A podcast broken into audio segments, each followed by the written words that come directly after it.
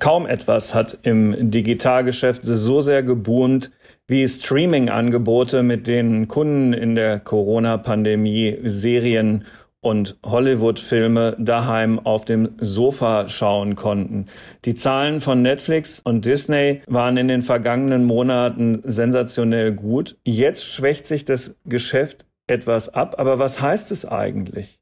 Was bedeutet es, wenn Amazon für seinen eigenen Streaming-Dienst nach dem Filmstudio MGM greift und, und AT&T, der amerikanische äh, Telekom-Konzern, sich entscheidet, sein Mediengeschäft eben doch wieder abzuspalten, nachdem er es gerade erst gekauft hat, um es mit Discovery zu verschmelzen. Darüber wollen wir heute reden im FAZ Digitech Podcast.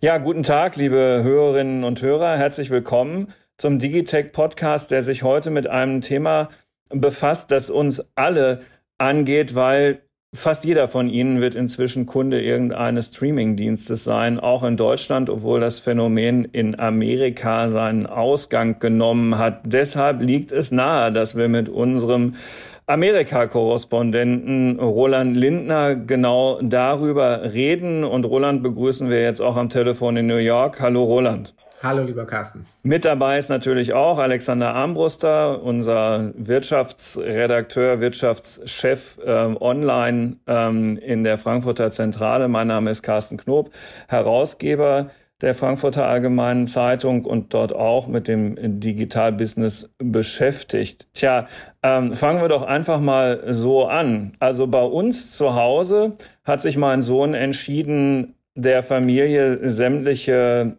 ähm, sämtliche Folgen von Big Bang Theory in der kürzestmöglichen Zeit ähm, nochmal vorzuspielen, während ich versuchte, auf Apple TV Plus ähm, die Serie ähm, zu sehen darüber, äh, was passiert wäre, wenn die Amerikaner an ihrem Apollo-Programm festgehalten hätten. Ähm, wie sieht's denn bei euch aus? Was guckt ihr denn gerade so auf den Streaming-Diensten? Wer fängt an? Ähm, ja, du. alles natürlich, über, über Plattformen hinweg. Also wie du ja auch äh, ähm, sagst, es gibt mittlerweile so viele ähm, ähm Angebote. Ähm, wir, also bei uns zu Hause, natürlich Netflix ist gesetzt. Ähm, Prime Video haben wir sowieso und hat vermutlich jeder, vielleicht nicht unbedingt nur wegen Prime Video, ähm, aber weil wir sowieso Prime haben als Versandangebot.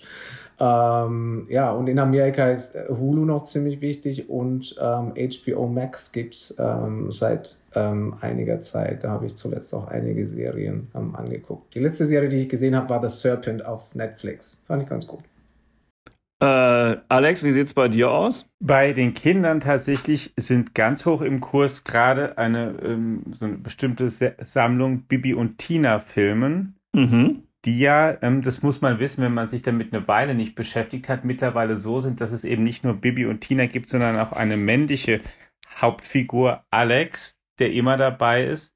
Und die Filme sind voll von Musik und lustigen Geschichten und Jugendliche und und die, die Darsteller so im jugendlichen Alter und es finden unsere Kinder ganz toll, zumindest weil sie ein bisschen, eben die da schon ein bisschen älter sind und sie da die Lieder cool finden und auch cool finden, schon darüber nachzudenken, vermutlich, wie es ist, wenn man ein bisschen älter ist. Ähm, und es wechselt mit tatsächlich noch Ninja Go, was es auch gibt. Das ist eine, Zeichentrickserie, die auf einer Lego-Bausatzreihe basiert. Das findet vor allen Dingen mein Sohn ganz toll, weil er sich ohnehin für Kung Fu, Ninja und so Kampfkunst ein bisschen interessiert.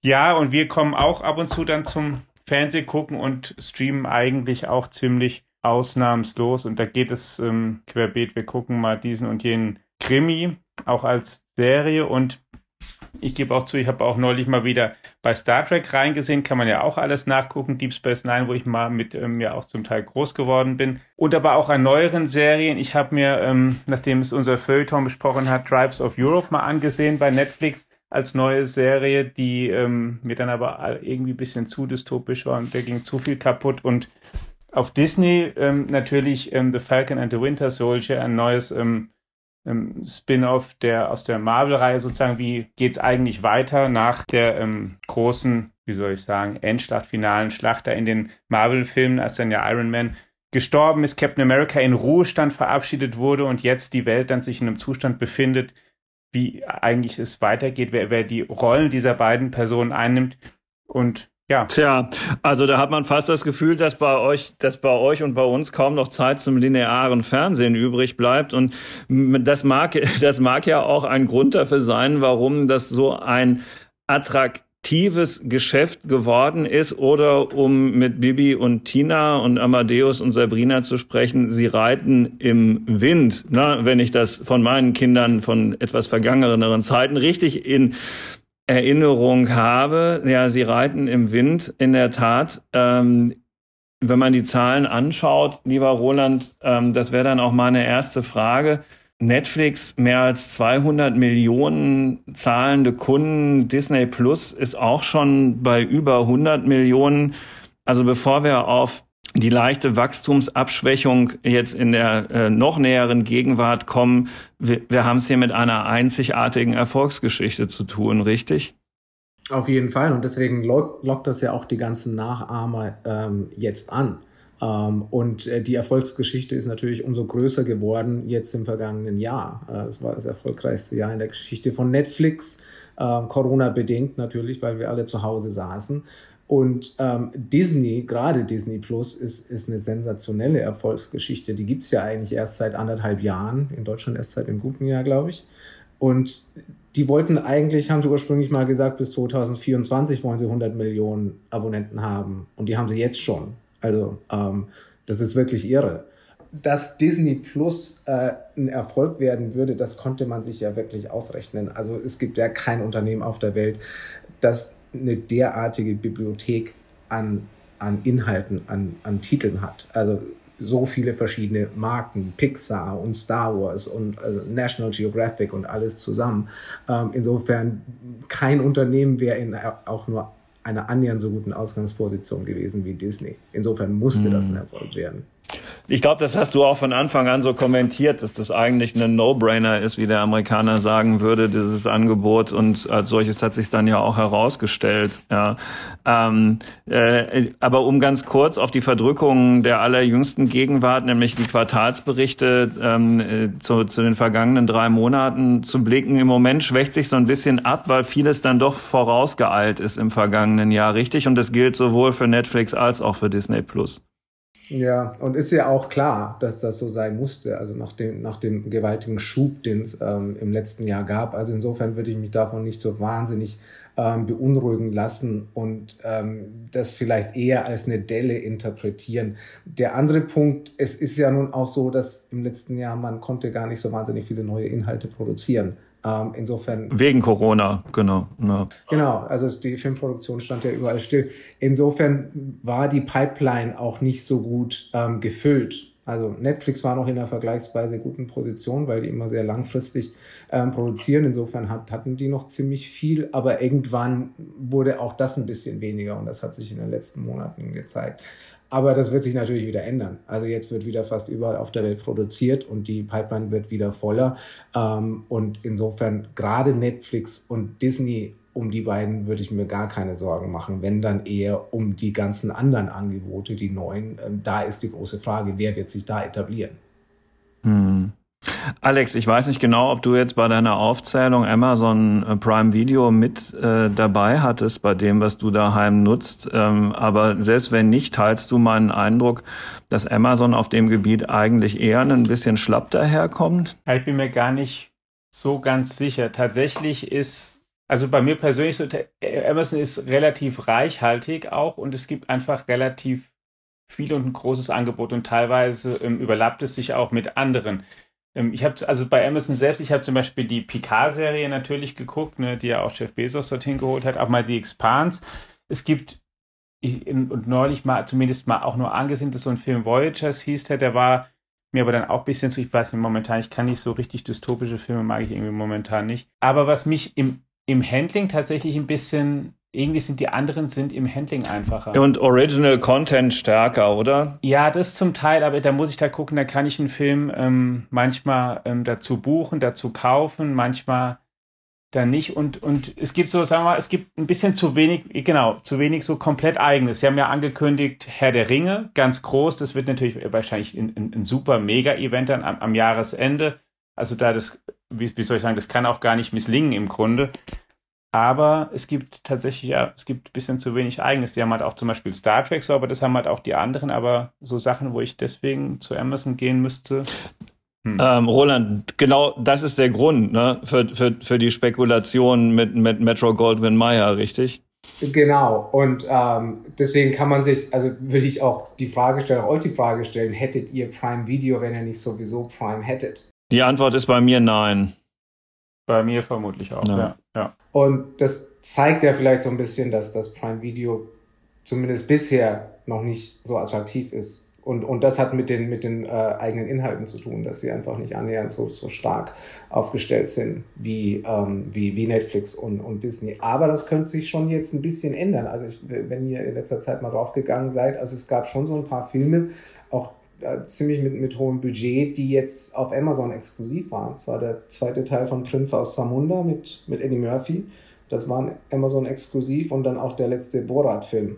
Ähm, und das waren schon ziemlich große, ziemlich große Titel. Ähm, und wenn jetzt MGM dazu kommen sollte, also die Akquisition würde aus Amazon sich total Sinn machen, dann hätten sie äh, ja James Bond und, und diverse andere Sachen. Also es scheint schon, dass auch Amazon das auf Prime Video im Moment aufrüstet. Die New York Times hat geschrieben, das könnte eventuell 9 Milliarden Dollar kosten. Daraufhin hast du ausgerechnet, dass das dann die zweitteuerste Übernahme in der Geschichte von Amazon wäre, nach der Übernahme des Lebensmittelunternehmens, ähm, also des Filialisten Whole Foods. Und ähm, MGM, du hast es auch schon gesagt, ist James Bond, aber natürlich auch noch viel mehr. 4000 Kinofilme in der Bibliothek würden auf einen Schlag bei Amazon reingespült und das ist dann auch die Begründung für diese enorme Summe, die da im Raum steht, richtig? Ja, also das würde auf jeden Fall die Bibliothek um einiges, äh, um einiges größer, attraktiver machen, definitiv. Nun habe ich ja in der Anmoderation noch was anderes erwähnt. Es ist eben in der Tat eine Menge los. Ein guter Grund, darüber heute zu reden. AT&T, großer amerikanischer Telekommunikationskonzern, ähm, lange Zeit der einzige, bis er zerschlagen wurde. Das ist lange her, aber dann waren die auch im Mobilfunkgeschäft sehr erfolgreich, wurden dort Marktführer, sind es nicht mehr. Haben so ein bisschen den, ähm, den, den, den Drive da verloren, hatten sich überlegt, sie ähm, kaufen sich Inhalte zu und haben das getan mit der Übernahme von Warner Media, die lange kartellrechtlich umstritten war. Da hatte wahrscheinlich auch Donald Trump wieder seine Hände im Spiel.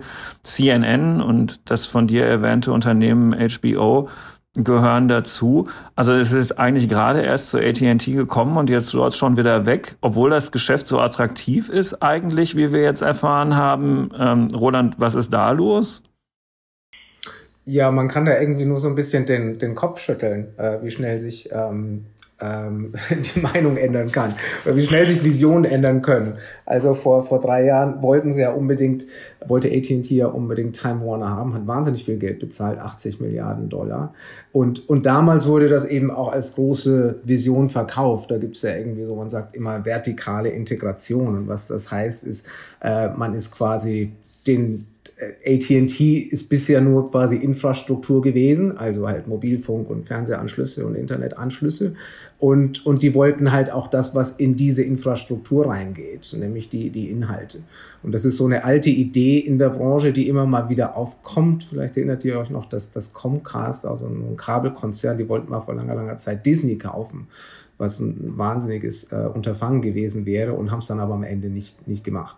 Und ja, AT&T war dann eben wieder auf dem Trichter und hat gesagt, ähm, wir, wir, wir wollen das jetzt machen, wir wollen das vertikal ähm, integrierte Unternehmen. Ähm, man konnte auch Argumente dafür finden und, und sagen, ja, also so das Kerngeschäft ähm, mit den äh, äh Fernsehgebühren läuft nicht mehr so, weil immer viele mehr Leute haben keinen regulären Kabelanschluss mehr. Ähm, insofern gibt es schon Argumente dafür dafür. Aber ähm, dann haben sie eben festgestellt, als riesengroßes Konglomerat, die einerseits in diese ganzen Infrastrukturgeschäfte investieren müssen, können sie halt dann vielleicht doch nicht so sehr in die Inhalte investieren.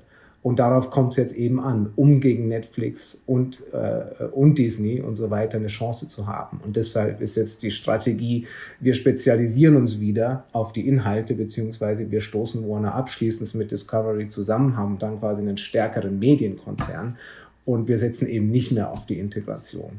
Das ist das, was dahinter steckt. Also die, die beratenden Merger and Acquisitions Anwälte wird es auf jeden Fall freuen, wenn da in so kurzer Zeit schon wieder alles umgetopft wird. Das ist gar keine Frage. also, ähm, sag mal, Discovery, das sind die, ähm, das ist ja in Amerika so ein bisschen bekannter, das sind die vom Discovery Channel, ne? den haben wir hier ja auch. Ne? Aber das ist viel mehr als nur dieser einzelne ähm, Sender, den man hier vielleicht in seinem Portfolio findet, wenn man durchsetzt. Ja, bei euch kennt man vor allem noch Eurosport. Das gehört auch zu denen. Ähm, ja, Eurosport gehört zu denen. Die, die haben auch so einen, so einen Streaming-Dienst, glaube ich, Eurosport Player. Insofern sind die da auch im Streaming-Markt drin. Und dann haben die viel so Reality-Kram, also halt irgendwie ein Food Network, also mit, mit Kochshows oder ein, dann gibt es einen Sender, der ist HGTV, da sind Immobilienshows und, und Hausrepariershows und, und solche Sachen. Also viel Reality-Zeug. Und HBO kennt man hier ja gar nicht, aber das ist eigentlich der Urvater von allem, richtig? Hm, ja, HBO ist sowas wie der Urvater des, des goldenen Fernsehzeitalters, über das man in den letzten Jahren immer spricht. Also quasi das Zeitalter, in dem äh, richtige Hochglanz-Fernsehshows, die Kinoqualität haben, ähm, äh, äh, äh, gezeigt werden und von denen es immer mehr gibt. Ähm, und die hatten in den 90er Jahren schon ähm, ganz, ganz viele ähm, von, von diesen Shows und haben das bis zum heutigen Tag. Also ganz einer der bekanntesten im Moment ist Succession. Ich weiß gar nicht, wo das bei euch läuft oder ob es bei euch läuft, aber das ist so eine der Vorzeigeshows.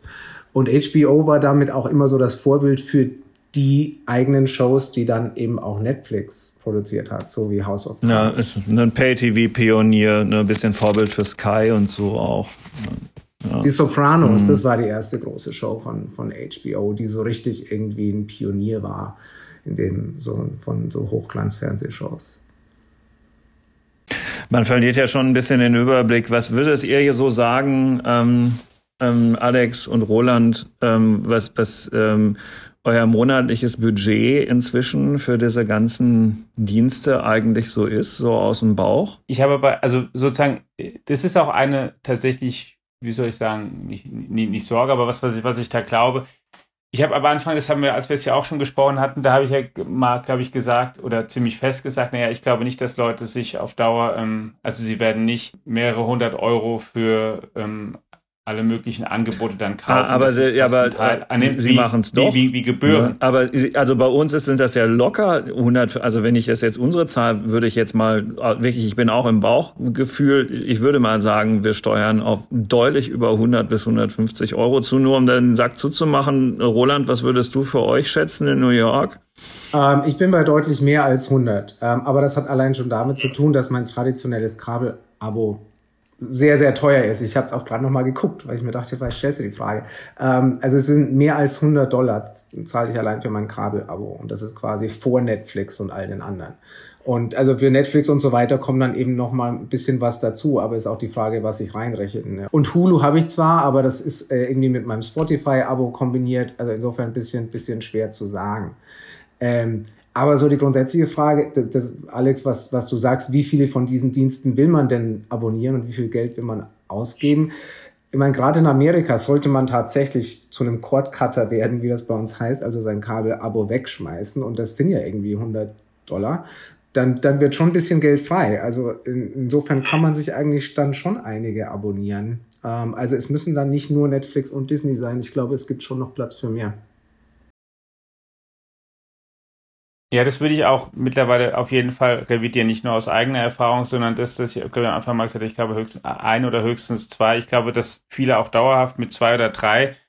Ich glaube nicht, dass sie sieben oder acht, also die allermeisten Leute, da wäre ich mir nicht sicher, ob das geht zu, oder zumindest nicht sieben oder acht Abos, die jeweils fast 20 Euro im Monat kosten. Da wäre ich mir unsicher. Aber mit zwei oder drei kommt man, und vor allen Dingen, was auch tatsächlich mich selbst auch überrascht hat. Ich dachte ja tatsächlich, dass viel äh, zu Beginn zumindest darauf hinausläuft, dass so bestehende Marken dann vor allen Dingen verwertet werden, dass sie die weiterentwickeln. Das, ich dachte aber auch etwas skeptischer, dass gerade Netflix dieses, ähm, also ich dachte auch wirklich, dass natürlich der Markt, Markt wächst insgesamt, dachte aber schon, dass Disney wirklich eine ernsthafte auch Bedrohung für Netflix irgendwie ist, weil Netflix das Geld ja wirklich auch braucht und neue eigene Sachen teuer sind zu drehen. Überrascht mich irgendwie positiv, wie viel die Neues bringen. Wenn das so weitergeht, dass wirklich mehrere Anbieter immer wieder eigenen Content, den es eben woanders nicht gibt und der halt wirklich auch gut ist, bringen, dann ähm, der Kreativität der Menschen sind keine Grenzen gesetzt. Ne? Interessant. Und es ist völlig selbstverständlich geworden, dass einfach alles nebenher zu abonnieren. Und Roland, an irgendeiner Stelle in deinen umfangreichen Berichten zu diesem Markt schreibst du auch, ich glaube, es war in, den, in deinem Stück über Netflix, meine ich, äh, weißt du darauf hin, dass die Netflix-Leute ja auch analysiert haben, ob es am Konkurrenzdruck liegen könnte oder nicht. Ne? Und ähm, die sind ja zu dem Ergebnis gekommen, nö, nö, die Konkurrenz spielt eigentlich überhaupt gar keine Rolle, dass es gerade etwas langsamer geht. Genau, also was Netflix gesagt hat, war, dass sie eben überall auf der Welt, auch dort auf der Welt, wo die Konkurrenz eigentlich noch nicht so stark sind, die gleiche Delle gespürt haben. Das ist, das ist deren Argument.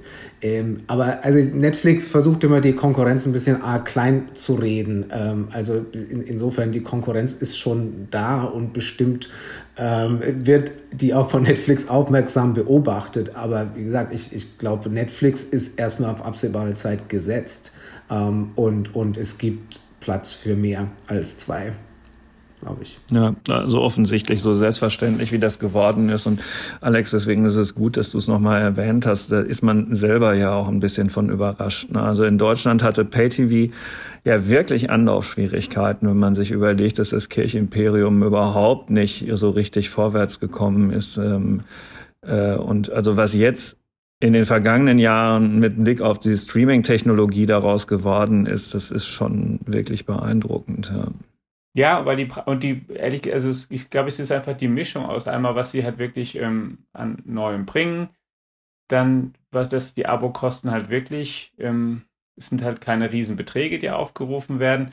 Und in der Pandemie, warum sie jetzt vielleicht alle eine in Anführungszeichen Delle gekriegt haben, sie wachsen ja natürlich trotzdem weiter in absoluten Zahlen die Leute machen jetzt halt natürlich, wenn mehr Lockerungen kommen und die Pandemie, man hat ja den Eindruck, dass sie irgendwie schon langsam überwunden zu Ende oder zumindest auf dem Rückzug ist, dann machen die Leute natürlich auch, auch wieder andere Sachen einfach. Also die, die, es ist, es ist ja klar, ja, die Leute, wenn sie, wenn sie nicht viel raus können und nicht viel machen können, dann gucken sie halt alle mehr Fernsehen und machen alle, machen von allen Dingen, die man halt so zu Hause machen kann, mehr und vom Rest weniger. Und wenn sie jetzt wieder mehr draußen machen können, dann im Backend, dann, dann, dann gucken sie halt ein bisschen weniger, ja.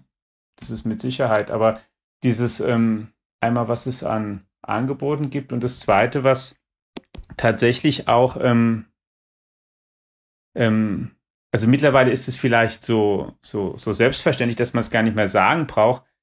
Aber dieses, dieses sehr komfortable, ich gucke halt, wenn es mir so gerade passt und nicht dieses, es geht aber was weiß ich, der Film geht um Viertel nach acht los oder die Serie um Viertel nach sieben oder um halb acht oder was weiß ich ist irgendeine Kinderserie genau um 15 Uhr und wenn du dann fünf Minuten zu spät bist oder fünf Minuten zu früh, also diese ganzen Du machst es einfach an, wenn du halt fertig bist. Aber darauf haben natürlich, könnte ich jetzt sagen, die alten linearen Fernsehen mit ihren Mediatheken ähm, längst reagiert und im Zweifel hast du einen Fernsehanschluss, der dir Timeshift ermöglicht, wo du einfach wieder zurückspulst. Ja, das stimmt. Das das, also es fehlt dann doch an dem noch mehr, glaube ich, inzwischen, was du vorher gesagt hast, nämlich der kreative Content, weil wenn du auf dem ZDF, um jetzt wieder auf dem deutschen Markt zu bleiben, eben dann nur Vorabendserien oder Abendserien findest, die auf deren Kernzielgruppe zugeschnitten ist, der über 60-Jährigen, damit begeisterst du natürlich nicht diejenigen, die aber eigentlich ähm, Sheldon Cooper von Big Bang Theory viel spannender finden. Das stimmt. Aber da ist, glaube ich, auch eine Sache, die auch für die Streaming-Anbieter jetzt noch nicht komplett beantwortet ist. Zumindest kommt mir so vor. Ich glaube, richtig, richtig rentabel und richtig, ähm, richtig rentierlich sind dann wirklich ja Serien, die, die eine ganze Zeit gehen, die richtig einschlagen, die eine starke Marke etablieren, Filme aus, aus einer Reihe, wo du wirklich mehr drehen kannst, wo da sind andere Margen, da ist Merchandise dran, da kannst du mehr mitmachen. Die, ähm, und da ist es so, dass nach meiner Wahrnehmung halt noch, auch noch ein bisschen offen ist. Ich meine, Netflix, die machen jetzt gute Sachen, aber ich habe jetzt vorhin zum Beispiel ähm, mal zwei Serien erwähnt. Eine Tribes of Europe auf Netflix, da geht hier in Europa ist alles kaputt gegangen und auf dem Rest der Welt auch. Und, und die, alle Länder sind wie, wie, wie der Titel sagt, zu, zu Stammesstrukturen zerfallen. Und es ist ähm, aber die, diese Serie, was es gibt, hat sechs Episoden. Und The Falcon and the Winter Soldier von Marvel auch als Serie angefangen, auch ähm, sechs Episoden. So, da haben sie dann gesagt, naja, das haben wir jetzt bewusst gemacht, es sollte ja nur überleiten, dann wollen sie halt wieder einen Film machen, mit dem es so weitergeht, aber ähm, du musst natürlich, und es steht bei diesen Testserien auch immer, die machen natürlich fünf, sechs Folgen, weil sie gucken wollen, gefällt es den Leuten. Da kann man nicht eine Episode machen, dann muss man erstmal schon eine Handvoll Episoden drehen und dann kannst du die senden und dann kannst du feststellen, finden die Leute das toll oder finden sie es nicht toll. Aber sechs, sieben Episoden kosten halt gleich einfach mal eine Stange Geld und du musst eine ganze Reihe solcher Testballons starten und irgendwie musst du ja hoffen, dass aus sowas dann, dann mal wirklich werden. vielleicht genau. ja, ja, eine Staffel, ja. eine Serie wird, wo du mal eine Staffel mit 20 Folgen machen kannst und du hast dann Schauspieler, die werden als Köpfe irgendwie als, als, als Marken bekannt und, und von der Sorte, da fehlt es dann tatsächlich wiederum noch ein bisschen. Ne? Andererseits, also bei allem, was ich positiv gesagt habe über neue Inhalte, auf Dauer brauchen die natürlich auch sowas. Es brauchen natürlich auch die, die bestehenden klassischen Fernsehsender, aber das ist auch das, was den Streaming-Anbietern, Roland gerne korrigieren, aber zumindest so nach meiner Wahrnehmung noch nicht extrem gut gelungen ist. Also wenn wir jetzt allein mal so als Marker irgendwie so, so Preise nehmen, äh, also äh, Fernsehpreise oder was auch immer, die Emmys oder die Golden Globes oder, oder was auch immer, ähm, und, und Oscars mittlerweile, da stehen die Streamer, gerade Netflix, mittlerweile ganz vorn mit dabei. Und es gibt schon Shows wie, ich weiß nicht, ob ihr Queen's Gambit gesehen habt auf Netflix, diese, diese äh, äh Show über diese Schachspielerin, ähm, die gehen auch so richtig direkt in die, in die Popkultur rein. Oder Bridgerton, ähm, dieses Kostümdrama auf Netflix genauso. Ich habe schon den Eindruck, dass, dass die da wirklich in der, in der allerersten Liga drin sind. Schon jetzt. Und wenn es ein Erfolg wird, also so ein richtiger, so einer wie Alex es gerade beschrieben hat, so ganz viele Staffeln über viele Jahre. Ja, House of Cards, da fällt einem ein. Ja, ja, ja, oder die von mir erwähnte Big Bang Theory oder was weiß ich, gibt's ja einiges. Dann werden auch die Schauspieler richtig, richtig reich damit. Ja, ja, ja, klar. Auf jeden Fall. Also äh, zurück zu dem Beispiel Queen's Gambit. Die, die Schauspielerin, die ich vorher nicht kannte, ist jetzt auf jeden Fall ein Star. Ja, und die Gagen sind exorbitant hoch, die die erzielen können, wenn das eben so ein Erfolg, so ein Dauerbrenner-Erfolg wird, ne? weil dann die Stars ja zu der Marke werden und dann auch eine unglaubliche Verhandlungsposition haben. Ja, klar, du musst dann immer im, im glaube ich, musste im Detail immer gucken. Das war nur sozusagen als kleiner Kontrapunkt oder das, was ich zumindest dachte, was mir auch auffällt. Und ein bisschen passend dazu auch die Preise, die sie gewinnen, weil du dir für auch einen einzelnen Film oder eine Serie gewinnen kannst, aber die ähm, was weiß ich, über, wie soll ich sagen, so das ganze, das, das neue Game of Thrones zum Beispiel oder mal das neue Big Bang Theory. Die ja insgesamt, wie viel hatten die? Zwölf Staffeln Big Bang Theory, glaube ich. Es hört und hört nicht auf. So, das ist halt wirklich, glaube ich, das ist eine Dimension, die, da müsst ihr jetzt schon suchen, was da aus dem Neuesten. Ja, klar, aber kommt ja auch immer wieder. Und es ist, also das sind dann halt ja eben auch die ganz, ganz großen Highlights. Also ja, so ist es dann wohl, dass die Videostreaming-Dienste im Moment einen kleinen Corona-Kater haben, aber dieser Kater folgt tatsächlich auf eine riesige Corona-Party und letztlich wird sich das auch wieder einpendeln. Die Party wird weitergehen. Ähm, Amazon wird vielleicht MGM kaufen, AT&T sortiert es neu und schaltet da abermals auf Angriff um. Mal sehen, wie es in Europa weiter geht, ähm, definiert haben diesen Markt einmal mehr, die Amerikaner. Deswegen war es gut, lieber Roland, dass du uns das nochmal wieder erklärt hast, was da so los ist.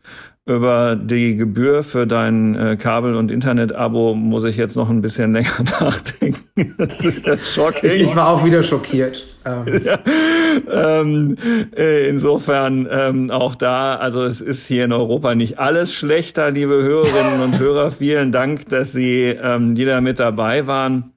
Dieser Podcast, wie alle Folgen, die wir vorher gemacht haben, fester Bestandteil unseres FAZ äh, Digitech App Angebots, das Sie in den App Stores finden. Und in der kommenden Woche geht es hier mit einem neuen spannenden Thema weiter. Bleiben Sie gesund. Bis dahin. Tschüss.